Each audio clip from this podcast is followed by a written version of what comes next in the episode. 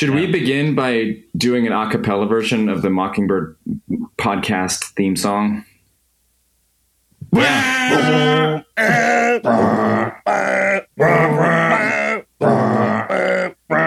It's really good. Yeah. Praise the Lord. Praise the Lord. Who's going to pretend to be DZ? Or actually, it's RJ now, isn't it? Yeah. Welcome to the I'm from Connecticut, and I am uh, the whitest man on the planet.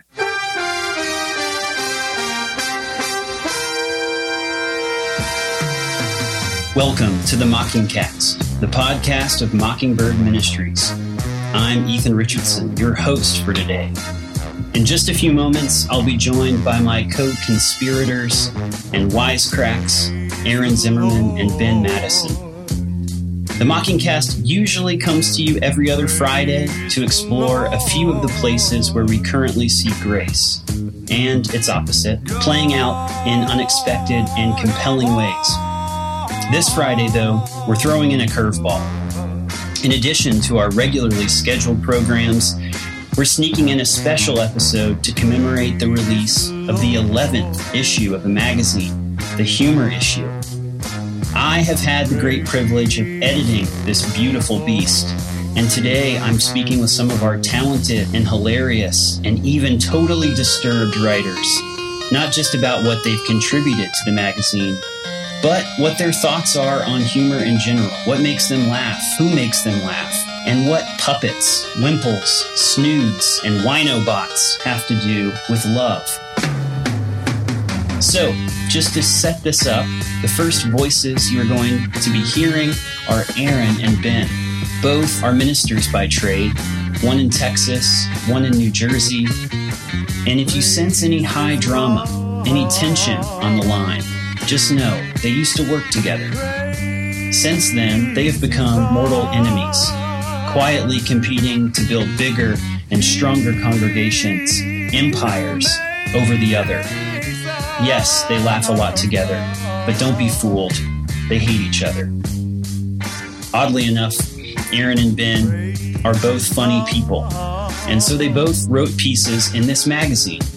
Both were pieces about church, one of the institutions least likely to crack a joke, but also one most in need of jokes.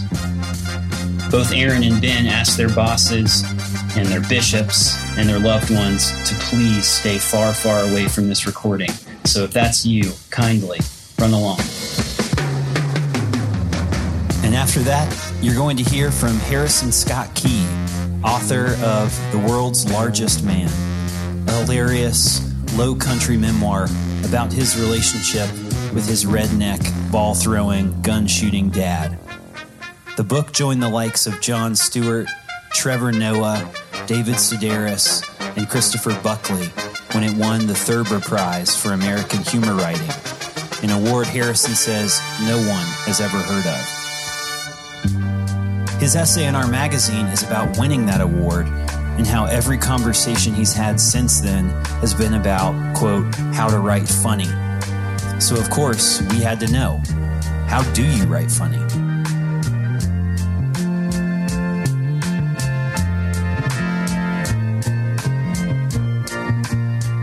You're going to hear my chat with Caroline Henley, who wrote an essay on the most demented television show ever allowed to air. And it aired on a station you may not have even known existed MTV2. You may have never heard of Wonder Showzen. It was around for only two seasons, a kind of spoof of the typical Sesame Street children's variety puppet show.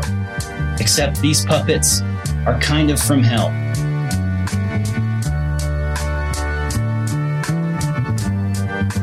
Caroline talks about the difficult work, and yes, even the good gospel work of dark humor. And that's all the background you need, besides having the actual magazine in hand. You can get it pretty easily online at magazine.mbird.com. You can also subscribe there for four issues, or you can even subscribe for 10 issues. You can even order every single beautiful back issue in a box set. The world is your oyster. Magazine.mbird.com. So, here we go. Buckle on in to the Mocking Giggle Cast. It will most likely be a bumpy, hilarious ride. We're glad to have you with us.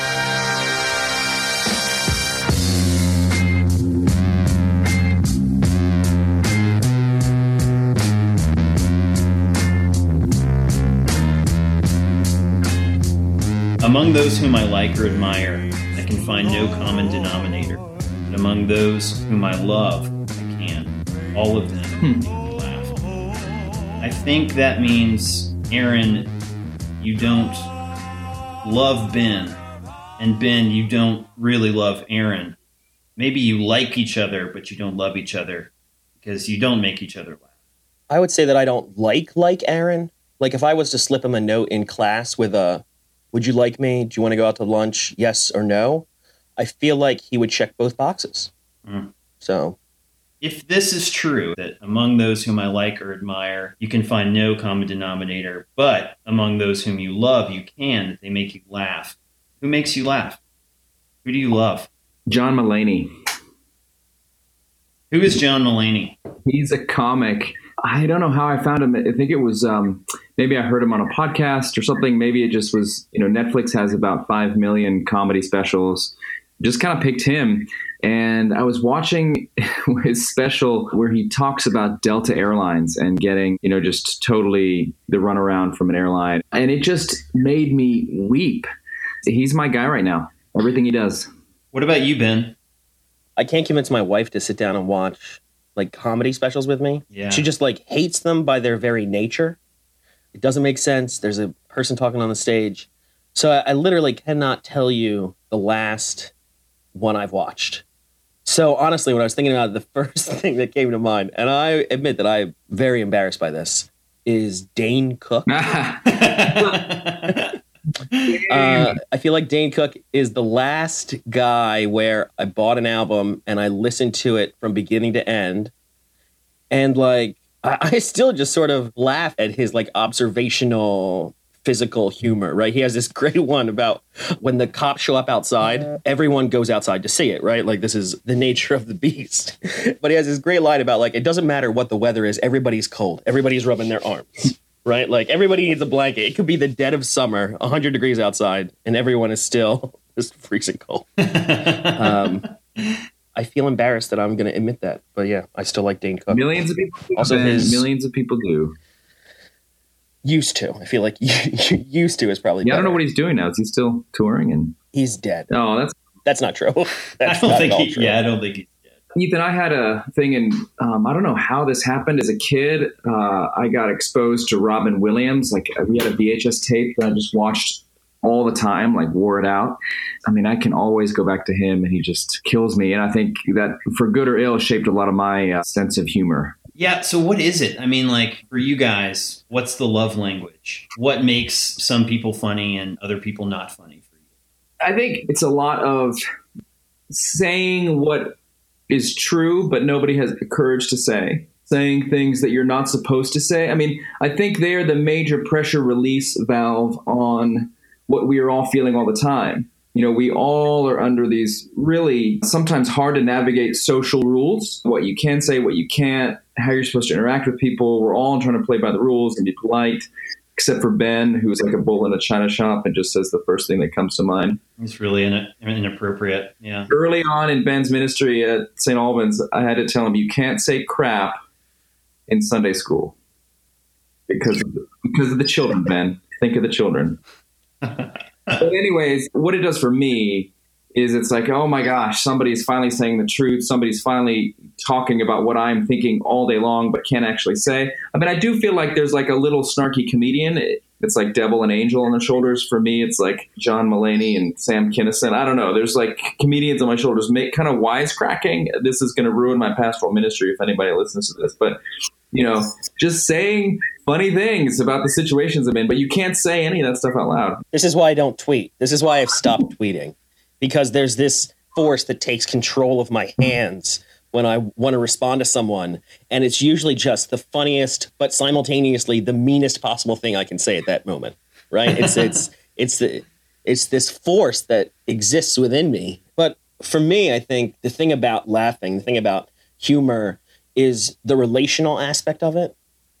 Right? Like I always think about what laughter does, what jokes do, is they bring you into this like secret club that you're not a you know that other people aren't a part of I think about sitting with my friends at meetings or next to my wife at something that we don't really want to be at.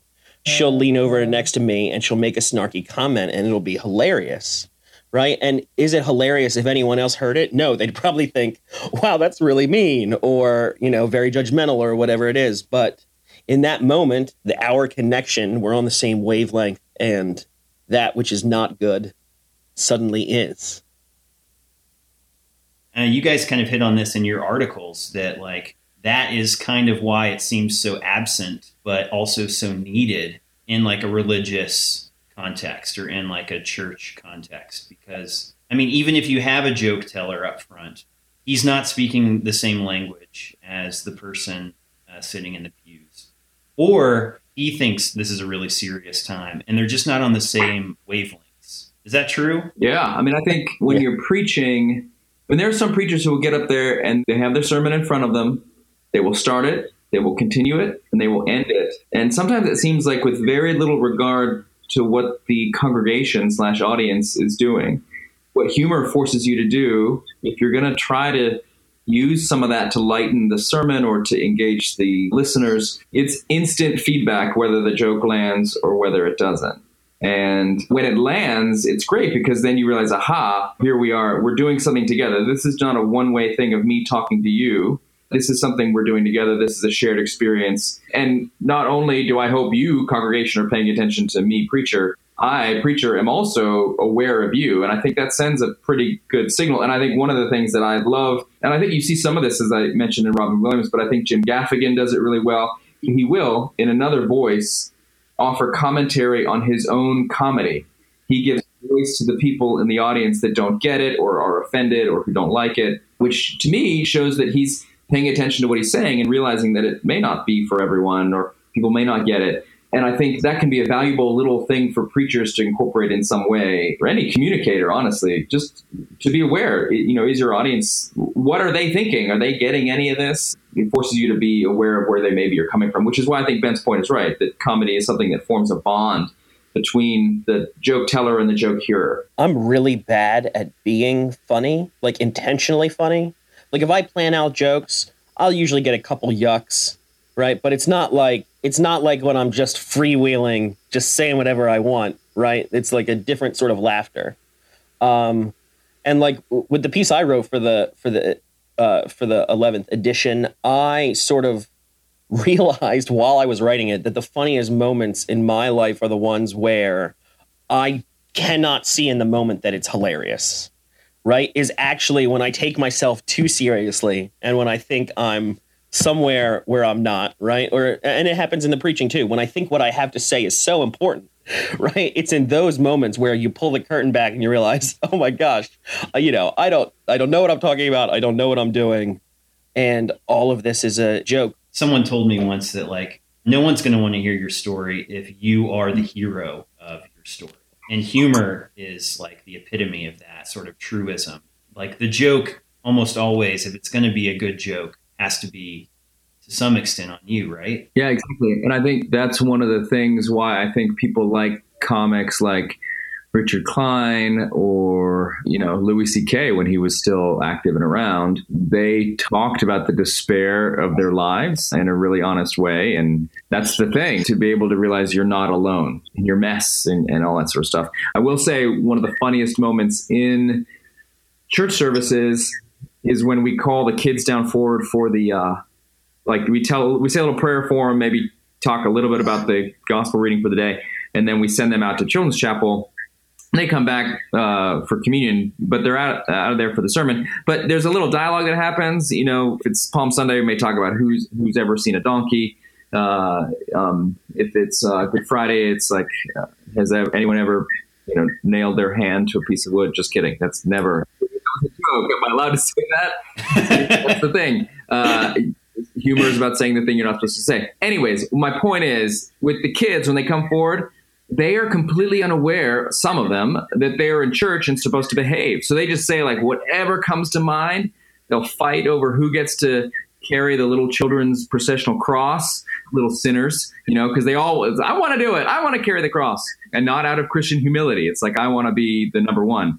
And uh, and they'll take it and run. It's a really Mhm. risky moment, but it is the spontaneity, and it's often the funniest thing that happens the entire morning because the kids are, you know, Jesus said, the, the kingdom of God belongs to such as these. Like it's the it's the little ones with that spontaneity, and I think there is a lot of grace there because if you say what's actually on your mind, that means you're not afraid. Most of us are afraid all the time, which is another way of saying we're under the law. And so when a comedian says what we're thinking but don't feel allowed to say, there's kind of an implicit message of grace. Like, oh my gosh, maybe I am allowed to say what I'm thinking. Maybe I am allowed to be honest and to be free a little bit. So, with that being said, Aaron, and you two, Ben, like, when you think of times in church, times where either you've laughed the hardest in, in like inappropriate moments, like religious moments that you're you're not supposed to laugh, or times when you have done something that has made other people laugh in sort of an. I remember at a church service when I was young, they decided to do something fun for Holy Week because we always did like a Good Friday, and they were Presbyterian, so there's a lot of suffering and wrath and all that stuff. Uh, but the night before, on Maundy Thursday, we're we're sitting in a darkened church. There's a Christian rock band playing in the background, some phenomenal '90s Christian music, contemporary that is, and we all have these handheld candles, right, like the ones they give out for Christmas Eve. Well, they they decide that the best decision to do is to make this like really symbolic image is to put all of the candles in this plywood candle holder in the center uh, of the church. So we're all individually walking up, putting these candles in, remembering the light of Christ that's about to be extinguished on Good Friday. And we're like three rows from the front. My dad's in the worship band. My mom's doing who knows what. Uh, we're completely unsupervised. And uh, suddenly, the back of the candle holder bursts into flames. and it's plywood. So that sucker goes up like this, right? And it starts to just like billow smoke. and all of the adults are losing it. And all of the kids are just dying because, you know, we're trying to make this really holy point about Maundy Thursday. And instead, what we did is almost got ourselves a new church by burning it down. So, you know, it's all about, uh, you know, liturgy. It's why, you know, liturgy's dangerous, folks. Be careful. especially with lit candles. I think so. That reminds me. I'll tell. I'll tell you my story. It involves Ben Maddison in a good way, but mine is a moment with Ben, and we were getting ready before church, and we were in the little sacristy right before. I think it's like the seven thirty service, so it's like early in the morning, and maybe I we I just watched Princess Bride with my kids or something. He was thinking about that bishop, you know, Mawed his what brings us to Gava. To, You were actually you were making fun of me. I just like Oh, to say I? that this story starts because Aaron Zimmerman makes fun of me because I have difficulty saying passive. Oh yeah, yeah. Pass- the peace passive. which passeth all understanding is the is the So the hard. end. So also, hard. th- there's a line in the Rite One Eucharist where you have to say innumerable benefits procured unto us by the same, and it's like 17 syllables in two seconds, and it's really hard for a lot of people. So just watch your clergy as they do it. Heckle if they mess it up. So, but imagine like, what if one of us actually had like a list for something like this? And so we started like rehearsing the But what'd you liturgy with like the like the priest and uh, or the bishop in in Princess Bride. So it's like, you know, when we had fallen into sin and become subject to evil and death, you and your mercy sent your son Jesus Christ. You know, and I'm probably not going to say that, and people are going to unsubscribe. It is meet and right in our bounded duty that we stood at all times and all places give thanks unto thee, O Lord, Holy Father, Almighty, everlasting God. For you and your mercy sent your only Son, Jesus Christ, to suffer death upon the cross for our yeah. redemption, So and made thereby his one sacrifice for himself, a full, complete, and perfect oblation, submission, and satisfaction for the sins of the whole world.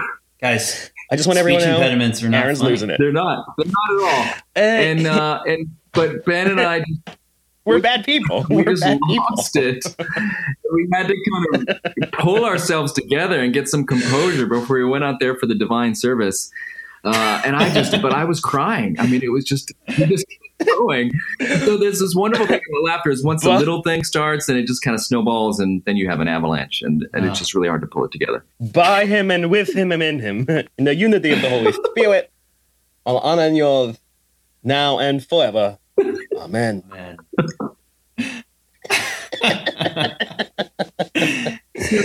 Uh, we're all getting fired. Yeah. We're all fired. This will not be passed on to your bosses. Thank you. Good, because mine's a monster. This call is being recorded. All right, I, I just hit the record button, so you'll hear from that nice lady. Oh, she already talked to me. She already told me what's happening.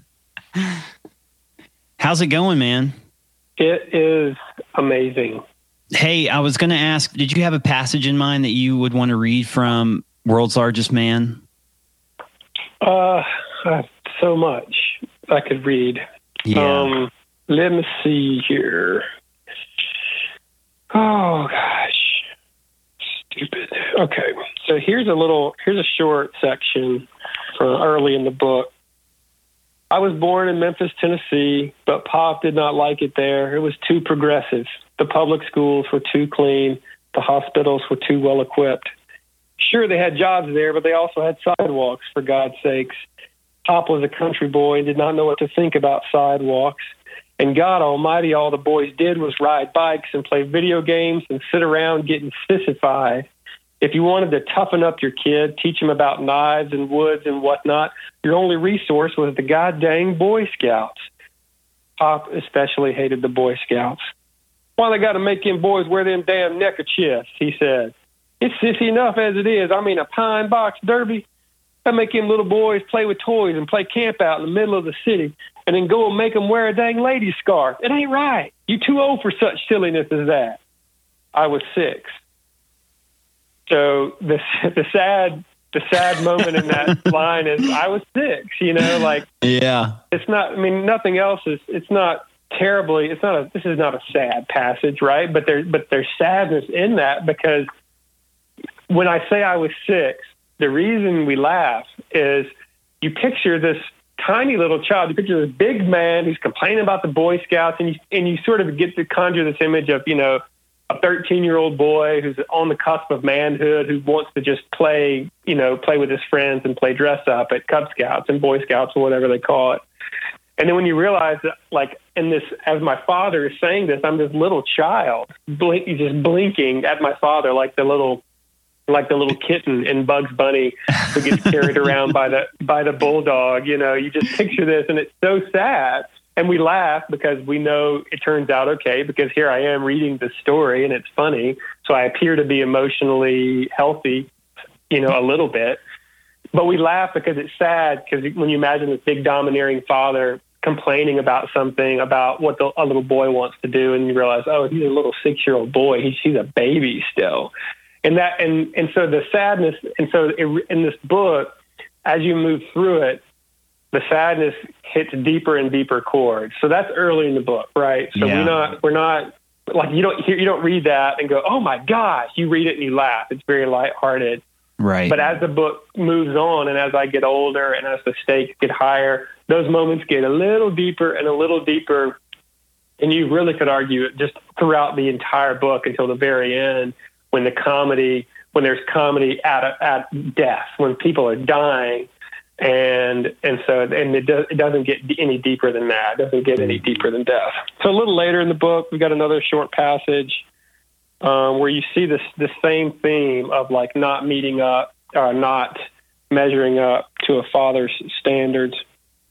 Um, this is about uh, a third of the way through the book. My father had been a beast on the grass, a true wonder in athletic contests. It was generally agreed that he would eventually play football for Coach Vaught at Ole Miss, or at the very least, wrestle bears for a living. Then, during a fateful high school game versus Hernando, he broke one of the more necessary bones in his leg, and just like that, the dream died. And so, since he would not be making any game saving sacks or game winning scores, he set himself to making something even better a little man just like him who might fill those cleats and carry the mantle and live the unlived dream. No son of his would have a choice in the matter. The gravity and density of Pop's DNA would be too much to ignore. It took him three marriages, but finally he got him a boy. Hot damn, Pop said that long ago day. He was excited because he'd seen a pecker. He devoted the next 18 years of his life to raising up the little thing attached to the pecker. The little thing, of course, was me. It'll make a man out of you, he was always saying. Like the time he told me to saw a deer in half. He handed me a rusty bone saw and told me to run it through the dead thing's pelvis. It'll make a man out of you, boy, he said, handing me the saw. And don't be sawing through his nuts, neither. This is advice I've taken everywhere with me. Don't be sawing through an animal's nuts. When I talk to my students about using pain, you know, like when I would, I would, t- I told jokes like the ones I just read. I told funny stories like that when I was 15 and when I was 25 but I didn't realize what pain was at the heart of them. I, to me, that was just my world. My world was my father is a very strange person and very different from me, and I love him, and I don't know how to make sense of it, so I'm going to make a joke about it. And the process of writing is not losing that joke. The jokes, man, the jokes were always there. The, the comedy was always there but I never knew what gave it power. And if you want to write the stuff, I mean, if you you can talk, I mean, there's stand-up comedians who have no self-awareness of what this stuff means, or guys who are funny at a bar or in an improv group, or just funny at a cocktail party. But if you want to write it and want to really know like why it's funny and why people respond to it, then you have that's that's when you go to the pain and the suffering and really think about it and, and go, oh my gosh, this stuff is funny because I sort of secretly hate my father, and I think maybe he secretly hates me because we're so different and we don't want to hate each other. And that's not funny. That's sad. That's right. pain. That's sin. And so recognizing that that's the thing that powers the comedy, you then have to keep that in mind and yet write funny. And it's very easy to lose the comedy once you're aware of what gives it power. That's the hard part in my mm. in my experience. There's a chapter that I read uh, at, a, an event a couple years ago about um, the the whippings that I would get as a boy, which many people who read that call that child abuse.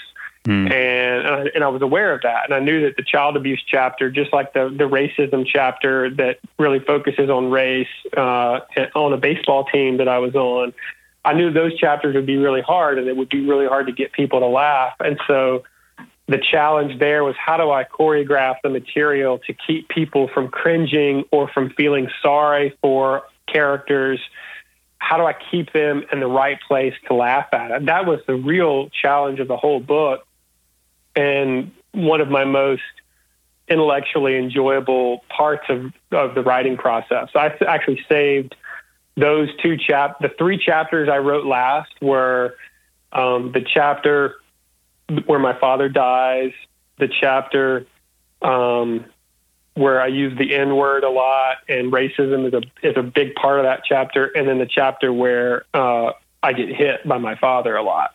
Mm. And I saved those for last because I knew that they were serious, and I knew that the reader was it, was going to be suspicious of anything that was too silly in dealing with those topics.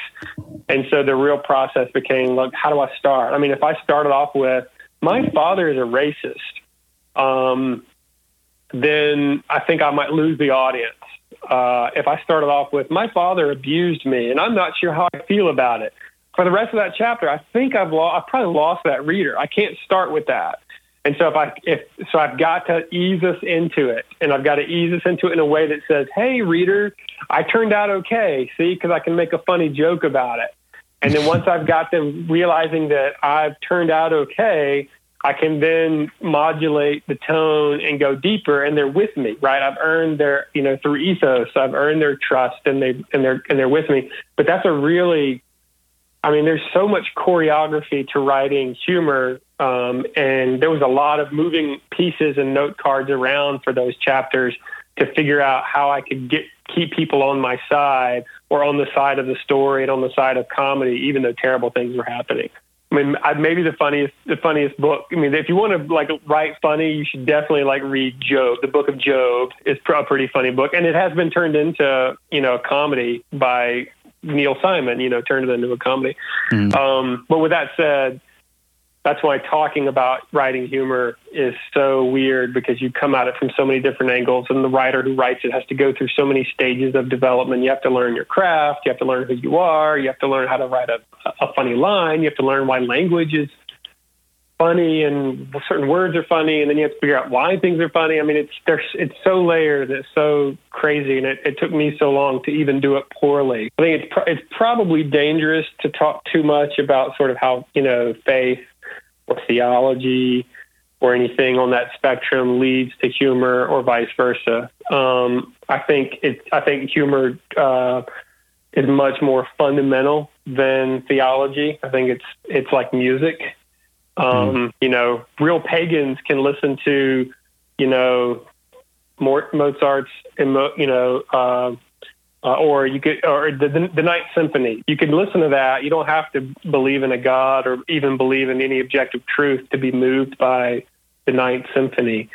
Um, and so, you know, on one hand, I don't really like talking about that the connection. I mean, I know there's a connection for me, but I don't think that faith naturally leads you to some sort of more authentic humor or that authentic humor leads you to faith. I mean, some of the biggest, you know, pagan, you know, shitheads that I know are the funniest people that I know too. Right. Uh, it's also like, you know, I mean, education doesn't also, you know, education doesn't make you morally, uh, morally, uh, thoughtful and complex person. You know, I mean, the, there were more PhDs in Germany, you know, at the time of the rise of the Nazis than any other country in the world. Uh, a lot of education didn't make Germany a, a, more moral nation in that moment, just like comedy doesn't make you a more moral person. I do think comedy is by nature, it's a moral uh, hermeneutic. It's a, that, that you laugh because things don't seem right. Mm-hmm. That whenever people are laughing, it's because something's wrong. And if something's wrong, that means there must be a right but it's not an evangelical tool. I will say this that I believe that ultimately all sadness comes from sin and all laughter comes from grace. And I don't talk about that to too many audiences, but I really believe that if you look at the great comic heroes of literature from Shakespeare to George Costanza, you know, comic heroes generally are pretty despicable people. And I mean, George Costanza, we've all been George Costanza. We've all behaved that way. We've all been like Michael Scott. We've all lied and tried to cover up things. I mean, in comedy, every hero is George Costanza. Every hero is a liar. We are being fake. We are pretending to be something we're not. We are puffing ourselves up. Sometimes there's a good reason. Maybe our long lost mother is dying of cancer on floor five of the hospital and they're not letting us in. So we steal a doctor's coat and a clipboard and we bluff our way to get up to that floor. So we're still a liar, right? We're still lying. And technically, according to a lot of people in the world, we are sinning. We are lying and deceiving to do a thing. But in all comedy, the hero is a fake and a phony and is lying. And what happens, you know, at the end of all great comedy, all that lying is forgiven. You know, the the tragic hero, the Hamlets and the uh, the Romeos and the Juliets, the Willy Lomans are really trying hard to be good people. They are really trying hard. I mean, we all remember that from English class, right, in high school. That the, you know the tragic hero has one tiny fault that fails him, but otherwise he's a noble person. He's trying. You know, Willy Loman is trying to be a family man and do the right thing, and no matter what, like one little fault on the on the part of the tragic hero, and they're felled, and they're and they're condemned, and they die. But the comic hero is a liar and a cheater and a phony and a fake, and we forgive it all at the end because that's who we are, because we're that way. And it's all forgiven, even though they're despicable people. And that's what grace is. I mean, no matter how terrible you are, there's a happy ending. And so I firmly believe that the idea of salvation and the idea of the free gift of grace is tied very much to how we treat comic characters. And so I think that also gives the writer a lot of license to really let himself, if it's a memoir, or, uh, or to let the main character really be a total shithead hmm. because mm. the audience forgives that because that's who we are too.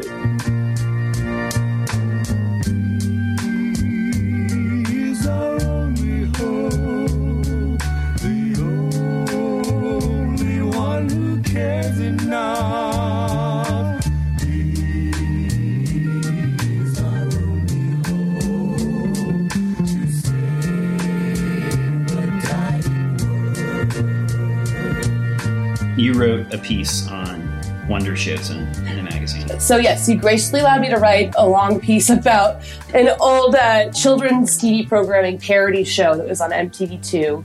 And frankly, I'm really surprised that you let me because uh, not only is, is it the darkest show that's ever graced cable, but it's also incredibly crass. So, for the uninitiated, you just said it's sort of like a parody of a children's like variety show. It's kind of like like an evil, um, like demented Sesame Street. What? So, what's going on? What's the show all about? So originally it was called Kids Show.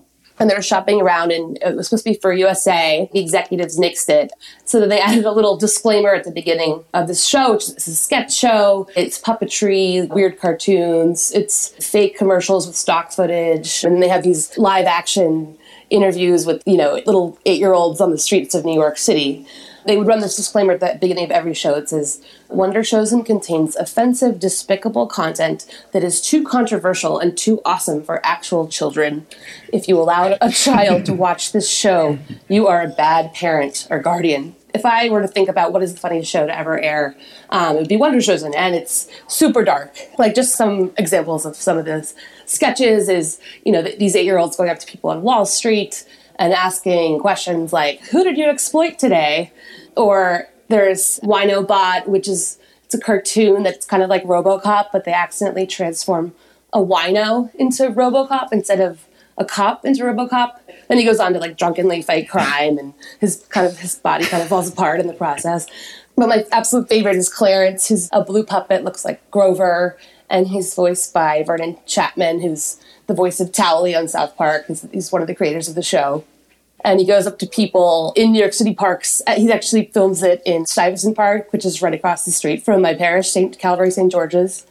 And he asks these jaded New Yorkers things like, Will you accept Jesus? And can you tell the kids why it's important to be patient? And then he just kind of interrupts them every time they try to answer him. And these guys, like everyone that he interviews, just absolutely loses it. So when I got married at St. George's a couple years ago, I um, we took all our wedding shots around where Clarence filmed these poor guys around that park. Uh, and there's just there's just like a ton of religious and Jesus references in all these sketches. It's almost like they're obsessed with upending religion, which we talk a little bit about in the article. Yeah, you mentioned one scene during the. Is it called Beat Kids? It's called Beat Kids because they are kids on the beat. Yeah, right. And so there's one that you wrote about that I just had to look up because one kid reporter is at a racetrack and he's sitting next to an older gentleman who looks like he's been there, you know, every day for a long time. And he says, Can I do an impression of you? And he just says, Gamble, gamble, gamble, die. and And the poor guy has to respond to this cute kid, so he's like, "Yeah, I guess I guess I do have kind of a bad habit," which makes it so great because it's like people end up being so earnest in responding to these weird like puppets or, or kids asking them these strange, deep questions. okay, so so tell us the, the game you want to play. Okay, one of my other favorite podcasts, it's called the Tarfu Report. And they do this little game where they quote from the most recent op eds and quiz each other on the source. So, like David Brooks or like whoever. So, I thought we could play today quotes from the TV show from 2005, 2006, Wonder Showzen, versus quotes from the esteemed, famous Christian philosopher Soren Kierkegaard. All right, let's do it. All right, so Wonder Showzen versus Kierkegaard. I'm going to read a quote, and I want you, Ethan, to name that source. And I'm hoping in the process to showcase there's some real deep issues that are in this show about evil puppets. Okay. So, Ethan, you ready? Yep. Okay, Wonder Showzen or Kierkegaard. Love is a neurochemical con job. I'm going to say only because con job sounds sort of 21st century or 20th century Wonder Showzen. That is correct. It was said by a five year old after being asked, What is love? Um, okay, next quote I wash my hands. I follow the rules. I am good. I'm good. Um, yeah, I'm going to say Kierkegaard. I'm sorry, that was that was said by another child on the show, Wonder Showzen.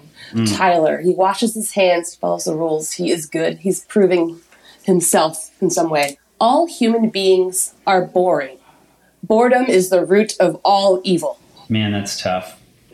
Uh, Kierkegaard. Very good. Yes. Will McDavid would be proud. He wrote Yes. a long piece about Kierkegaard. Next quote Wonder Showzen our Kierkegaard Happiness is falling asleep in the glower of an animal and waking up in the gaze of a beast. Waking up in the gaze of what? In the gaze of a beast. I just don't think it's that possible that like the parody of a children's show could be that poetic. So I'm going to say Kierkegaard. When a, a bunch of five year olds were asked, What is happiness? and one of them replied, Happiness is falling asleep in the glower of an animal, waking up in the gaze of a beast. That is Wonder Showzen. Damn it! Wow, they really said that. This next one's uh, one of my favorites. Listen to the cry of a woman in labor at the hour of giving birth. Look at the dying man's struggle at his last extremity. Hmm. Kierkegaard. That's right. You got that. Yes. Okay. All right. Okay, good, only a couple more. When the revolution comes, where will you hide? I'm going to say Wonder Showzen. That's right. That's right. Kids were interviewing people um, on Wall Street and asking, when the revolution comes, where will you hide? All right, last one here. Only as booty can she be his. He cannot give himself faithfully to any girl because he is indeed only a merman. Um, I'm going to say uh, Kierkegaard had like girl issues, right? And merman issues. Yeah. So it's Kierkegaard. That's right. That's right. Yes. Yeah. So I guess the question is like, Caroline, are you just like a messed up person for thinking this stuff is funny? Or what does this show do that actually accesses something that is humorous? Because there is also like a gut punch to every Yeah. joke. In the article, what I'm trying to get at is that what they're touching on are really dark themes, and they make them funny, which I think there's a connection there with sadness and the human condition. Something that came to mind was I was talking to a friend of mine a couple years ago who's a therapist, and I was like, Hey, Mike, this is so funny. My dad's been married five times. All my stepmoms are from a different country. Don't you think there's something there? Isn't that like hilarious?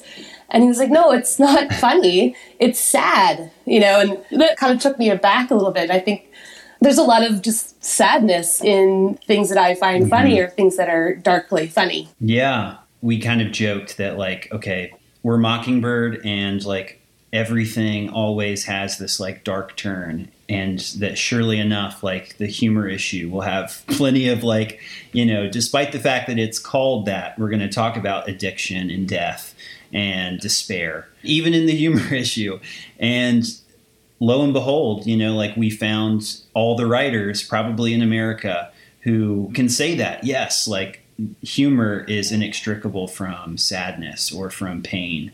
If you want to be funny, uh, you have to go where the pain is. I don't want to give yours away, but yeah, you do this really, I mean, this really beautiful job of interweaving this TV show that seems pretty funny and depressing, and then also talking about your life and how there's this period in your life where both one of the most joyous occasions of your life is taking place right alongside the most difficult.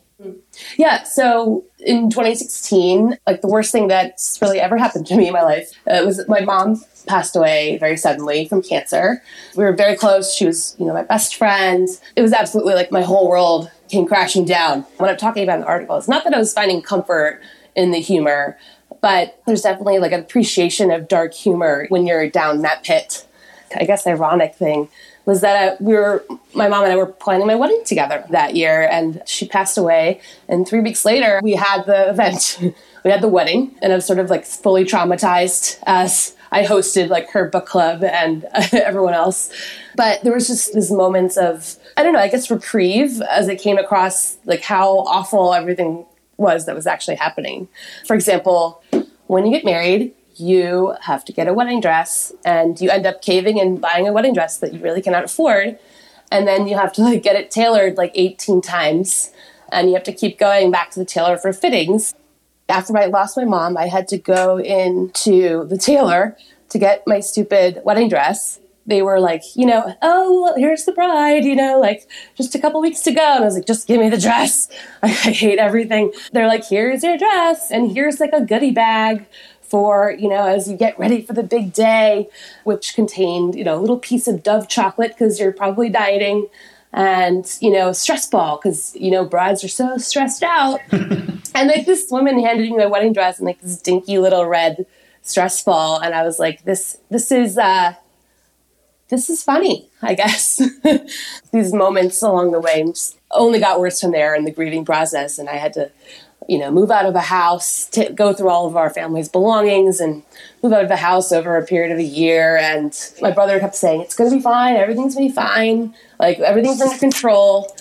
And then I, you know, would walk into the house and there would be like a dead sparrow just in the middle of like the living room. And it's like, you know, like everything's not okay. It's, it can be, yeah. it can be darkly funny.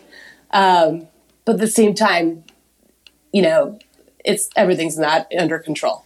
Yeah, I mean, I think it's trite now to talk about sort of like, you know, laugh or you'll cry, you know, and there's certainly moments like that. And I think a lot of times people would explain laughter in mm. grief like an escape hatch or something. But the way you describe it, it's almost as if humor is, and this is true of Wonder Wonderchosen and true of this time of your life with your mom dying and getting married.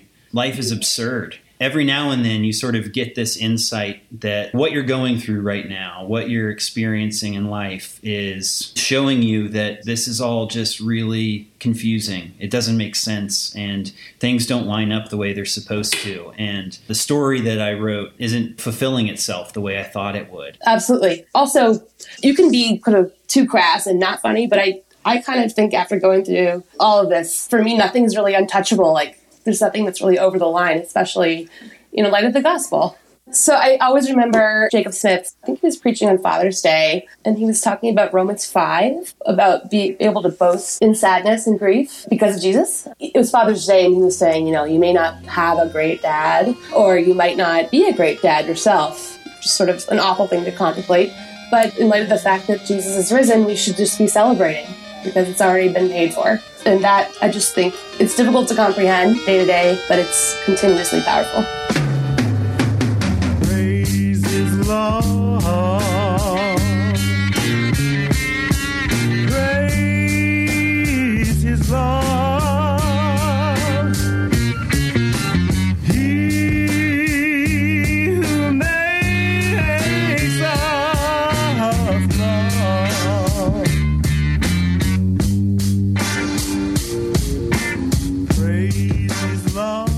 Church is a ridiculous idea. It's a beautiful, holy thing, and it's also a hilarious thing. Like, we have built a building, it has plumbing, and it has wires in it, and it has lighting, and uh, some sound system.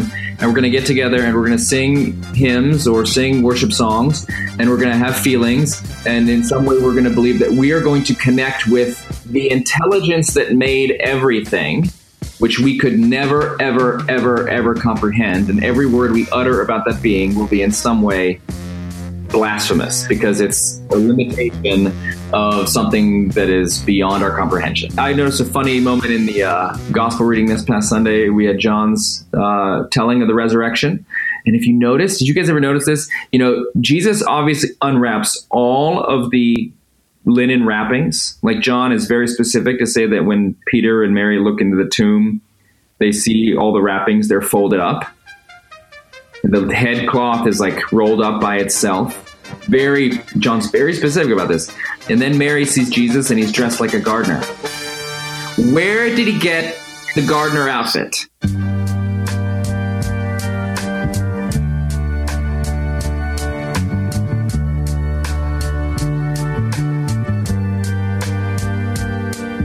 Thank you for listening.